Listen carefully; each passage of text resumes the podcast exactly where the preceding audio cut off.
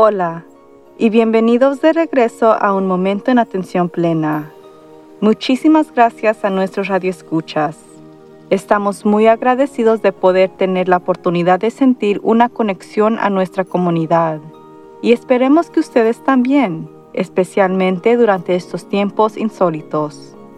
Nunca ha habido un tiempo mejor para desarrollar sus habilidades de estar presente en la atención plena la atención plena no solamente mejora su bienestar mental, emocional y física, pero también proporciona una fundación para permanecer con calma durante eventos y desafíos estresantes. Por medio de pensamientos y acciones conscientes, podemos hacer más que solamente sobrevivir desafíos. Podemos seguir prosperando. La clave de poder estar más presente en la atención plena es simplemente practicar. Esperemos que este podcast te proporcionará el conocimiento, la inspiración, la motivación y estrategias que le ayudarán a enfrentar los acontecimientos actuales. Trabajando juntos no nada más podemos enfrentar cualquier situación, pero podemos aprender y crecer de nuestras experiencias. Entonces, vamos a comenzar. Tuve que ir al supermercado esta mañana porque lo que se ha convertido en mi entrega semanal de mandado nunca apareció la semana pasada. No he salido de mi casa por ninguna razón en tres semanas, y hay una sensación de seguridad en esto. Estoy bien y no he estado expuesta al virus. Entonces, ¿por qué me arriesgo? Pero aquí en Los Ángeles predicen que lo peor llegará en unos días Así que tuve que hacer esta decisión difícil, como tantas otras personas. ¿Voy ahora para poder quedarme más tarde cuando se supone será peor? Me puse la máscara y los guantes y estaba en la puerta a las seis de la mañana, todavía oscuro afuera con una luna brillante en lo alto. Solo había otras cinco personas esperando que se abrieran las puertas, pero mi tensión estaba muy alta. No se trataba de contraer el virus, sino de lo extraño que es todo esto. La mitad de las luces de las tiendas estaban apagadas, por lo que estaba un poco oscuro por dentro. Casi ninguna persona dentro, pero todos los que estaban presentes estaban en máscaras y sin contacto visual.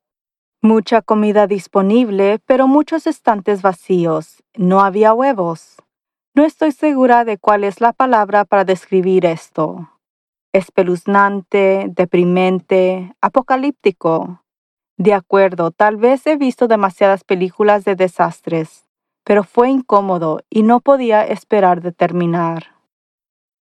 Al acercarme al carril de salida con los nuevos marcadores de seis pies en el piso y un escudo gigante entre yo y la persona que estaba pagando, pensé en cómo los trabajadores de estas tiendas deberían de sentirse no solo están arriesgando su propia salud al estar expuestos a cientos de personas por día, sino que también son los destinarios de quejas, enojos e incluso amenazas, que desafortunadamente fui testiga en mi última salida en marzo, de personas asustadas que simplemente no están pensando con claridad.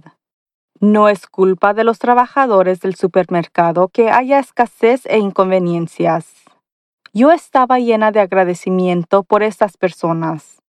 Ciertamente me decepcionó que mi entrega de comestibles nunca llegó, pero ya sea a través de la entrega a domicilio en la tienda. Sin estas personas estaríamos en condiciones mucho peores. En este extraño momento, puedo parecer irrenosable que se le pida que cultive un sentido de agradecimiento, pero en realidad es algo que no solo es necesario, sino que mejorará en gran medida nuestra capacidad para navegar esta locura con nuestra salud y nuestra cordura en más tacto. Hay tantas cosas que noté que antes daba por hecho. Huevos y papel higiénico son ciertamente dos de ellos. La facilidad con la que pude disfrutar de tantas actividades más profundas, Estoy avergonzada de pensar ahora en mi propia queja sobre cuánto tiempo tardía de llegar al museo o la playa o el zoológico. cuántas veces a la semana salía corriendo a las tiendas a recoger lo que necesitaba, y la expectativa de que podría ordenar lo que quisiera en el mundo y recibirlo en dos días si era un artículo de Prime Amazon. El privilegio de conocer gente en persona para discutir asuntos de negocios o para salir con amigos después del trabajo. Espero que todos estemos agradecidos con los profesionales de la salud que trabajan bajo tanta tensión para intentar apoyar a los infectados y los sacrificios que están haciendo. Y que todos nos detendremos y pensaremos sobre los sacrificios que tantas otras personas están haciendo. Conozco personas que están casadas con personas de trabajos esenciales y están alejadas de ellos durante la cuarentena de sus propias familias por miedo de llevar el virus a casa trabajadores de supermercados, conductores de servicios de automóviles, trabajadores de reparación, conductores de autobuses, repartidores, cocineros y personal de restaurantes, transportistas postales. Hay mucha gente exponiéndose todos los días así para que más de nosotros podemos estar a salvo. Es por eso que estoy muy, muy agradecida. La palabra gratitud se deriva de la palabra latina que es gratia, que significa gracia, gracia o agradecimiento. Con gratitud reconocemos la bondad en nuestras vidas. En el proceso, nosotros generalmente reconocemos que la fuente de esa bondad se encuentra al menos parcialmente fuera de nosotros mismos. Como resultado, la gratitud también ayuda a las personas a conectarse con algo más grande que ellos como individuos, ya sea para otras personas, la naturaleza o un poder superior. Recientemente entrevisté a Omar Brownson, director ejecutivo de la aplicación de gratitud G Thanks. Omar es un empresario, líder cívico y orador público. Es el cofundador y director ejecutivo de la aplicación de gratitud G-Thanks. Omar también es un líder en la compañía de software Nation Builder. La aplicación G-Thanks ha aparecido en Goop, Men's Journal y Hollywood Reporter como una de las mejores formas de aprovechar el poder de la gratitud y el cuidado personal. Omar compartió su viaje hacia la gratitud que en realidad comenzó después de seis meses de meditación diaria. No le gustó porque le llevó demasiado tiempo, pero sin embargo sabía que era importante y quería explorar formas de sentirse mentalmente mejor y conectarse con el bienestar mayor.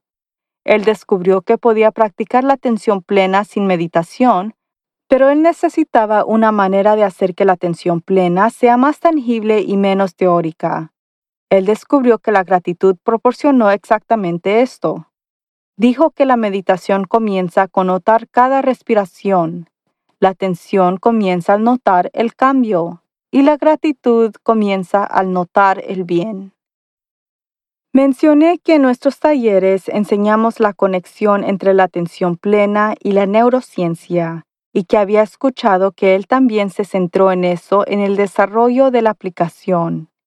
Él explicó que estamos mentalmente conectados para buscar lo negativo y que en una práctica de gratitud es una forma de cambiar ese proceso de pensamientos automáticos. Dijo que al mismo tiempo, la gratitud incluye mirando lo negativo porque no todo es feliz.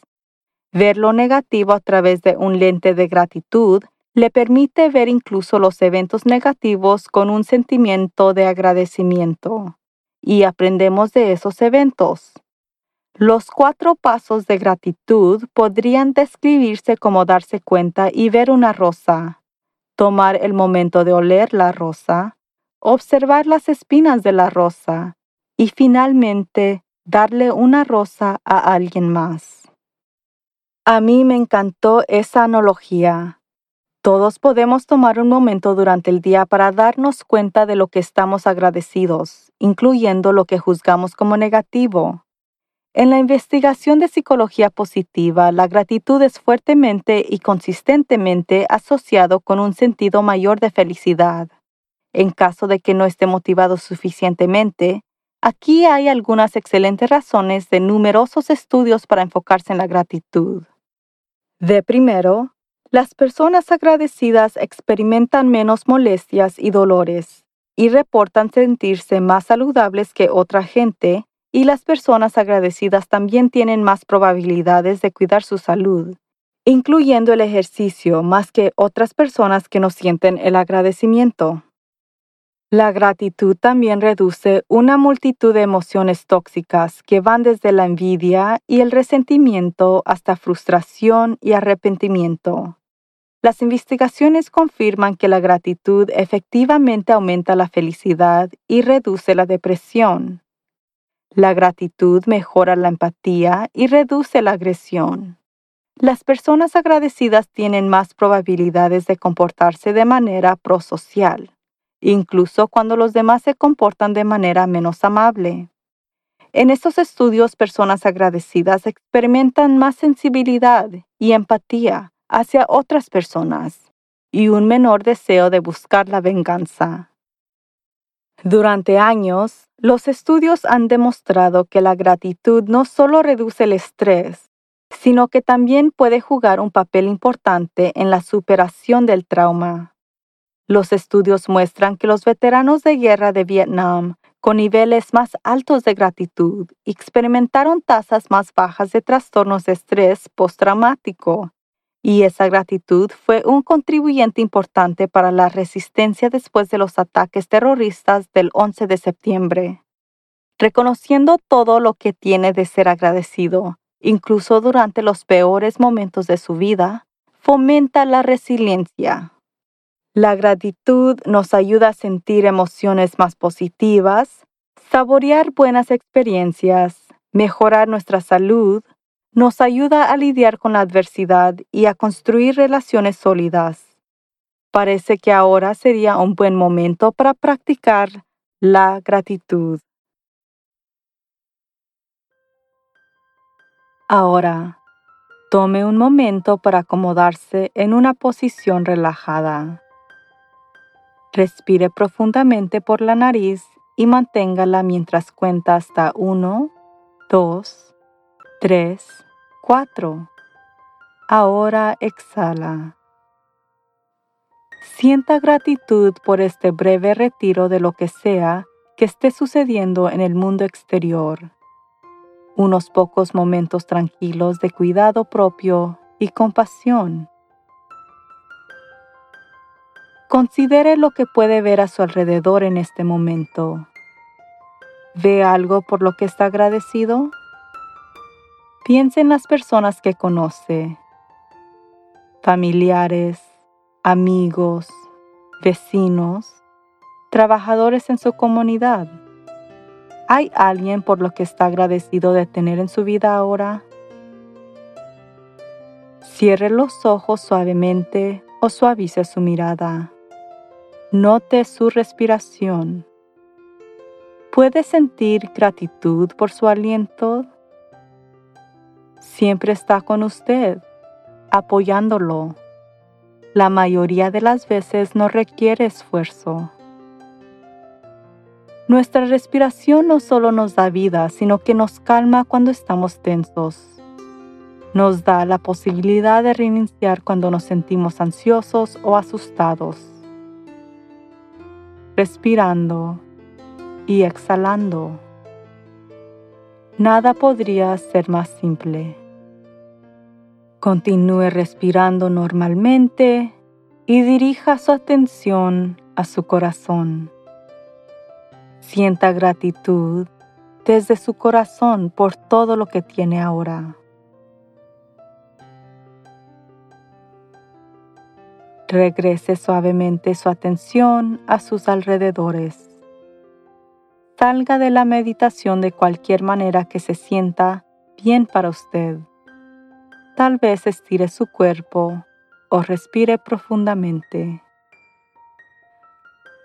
Hay un proverbio chino que dice, una alegría dispersa cien penas. Podemos crear esa alegría al crear una práctica regular de gratitud. Estoy profundamente agradecida por usted. La vida nos ofrece muchas oportunidades abundantes para simplemente sobrevivirla, incluyendo durante tiempos difíciles. Nuestra intención es de apoyarlo a prosperar a través de una vida de propósito y sentido. Hasta la próxima. Y recuerde de estar presente en la atención plena. Y gracias de nuevo a nuestro invitado Omar Brownson. Y asegúrese de descargar la aplicación Chi Thanks para apoyarlo en su práctica de agradecimiento en una base regular. Y asegúrese también de acompañarnos la siguiente semana cuando veremos sobre el aislamiento y la soledad y cómo podemos minimizar los efectos negativos de esos sentimientos en nuestra salud. Si gustaría participar en nuestro show, por favor mándenos un mensaje electrónico a info. Nos encantaría compartir cómo está enfrentando estos tiempos difíciles y qué lecciones de la atención plena podemos encontrar en esas estrategias. También nos gustaría escuchar de organizaciones que están contribuyendo o adoptándose para contribuir al bienestar mayor. Y favor suscríbase a Un Momento en Atención Plena con Teresa McKee en cualquier medio que encuentre sus podcasts favoritos. Por favor de calificarnos para que otros puedan encontrarnos. Y síganos en las redes sociales en arroba work to live. Un momento en atención plena está escrita y presentada por Teresa McKee. La versión en español es traducida y grabada por Paola Tile. La música del comienzo es Retreat de Jason Farnham. La música del final es Morning Stroll de Josh Kirsch Media Right Productions y la música para la meditación es Waterfall por Akash Gandhi. Este podcast es producido por Work to Live Productions. Gracias por sintonizar.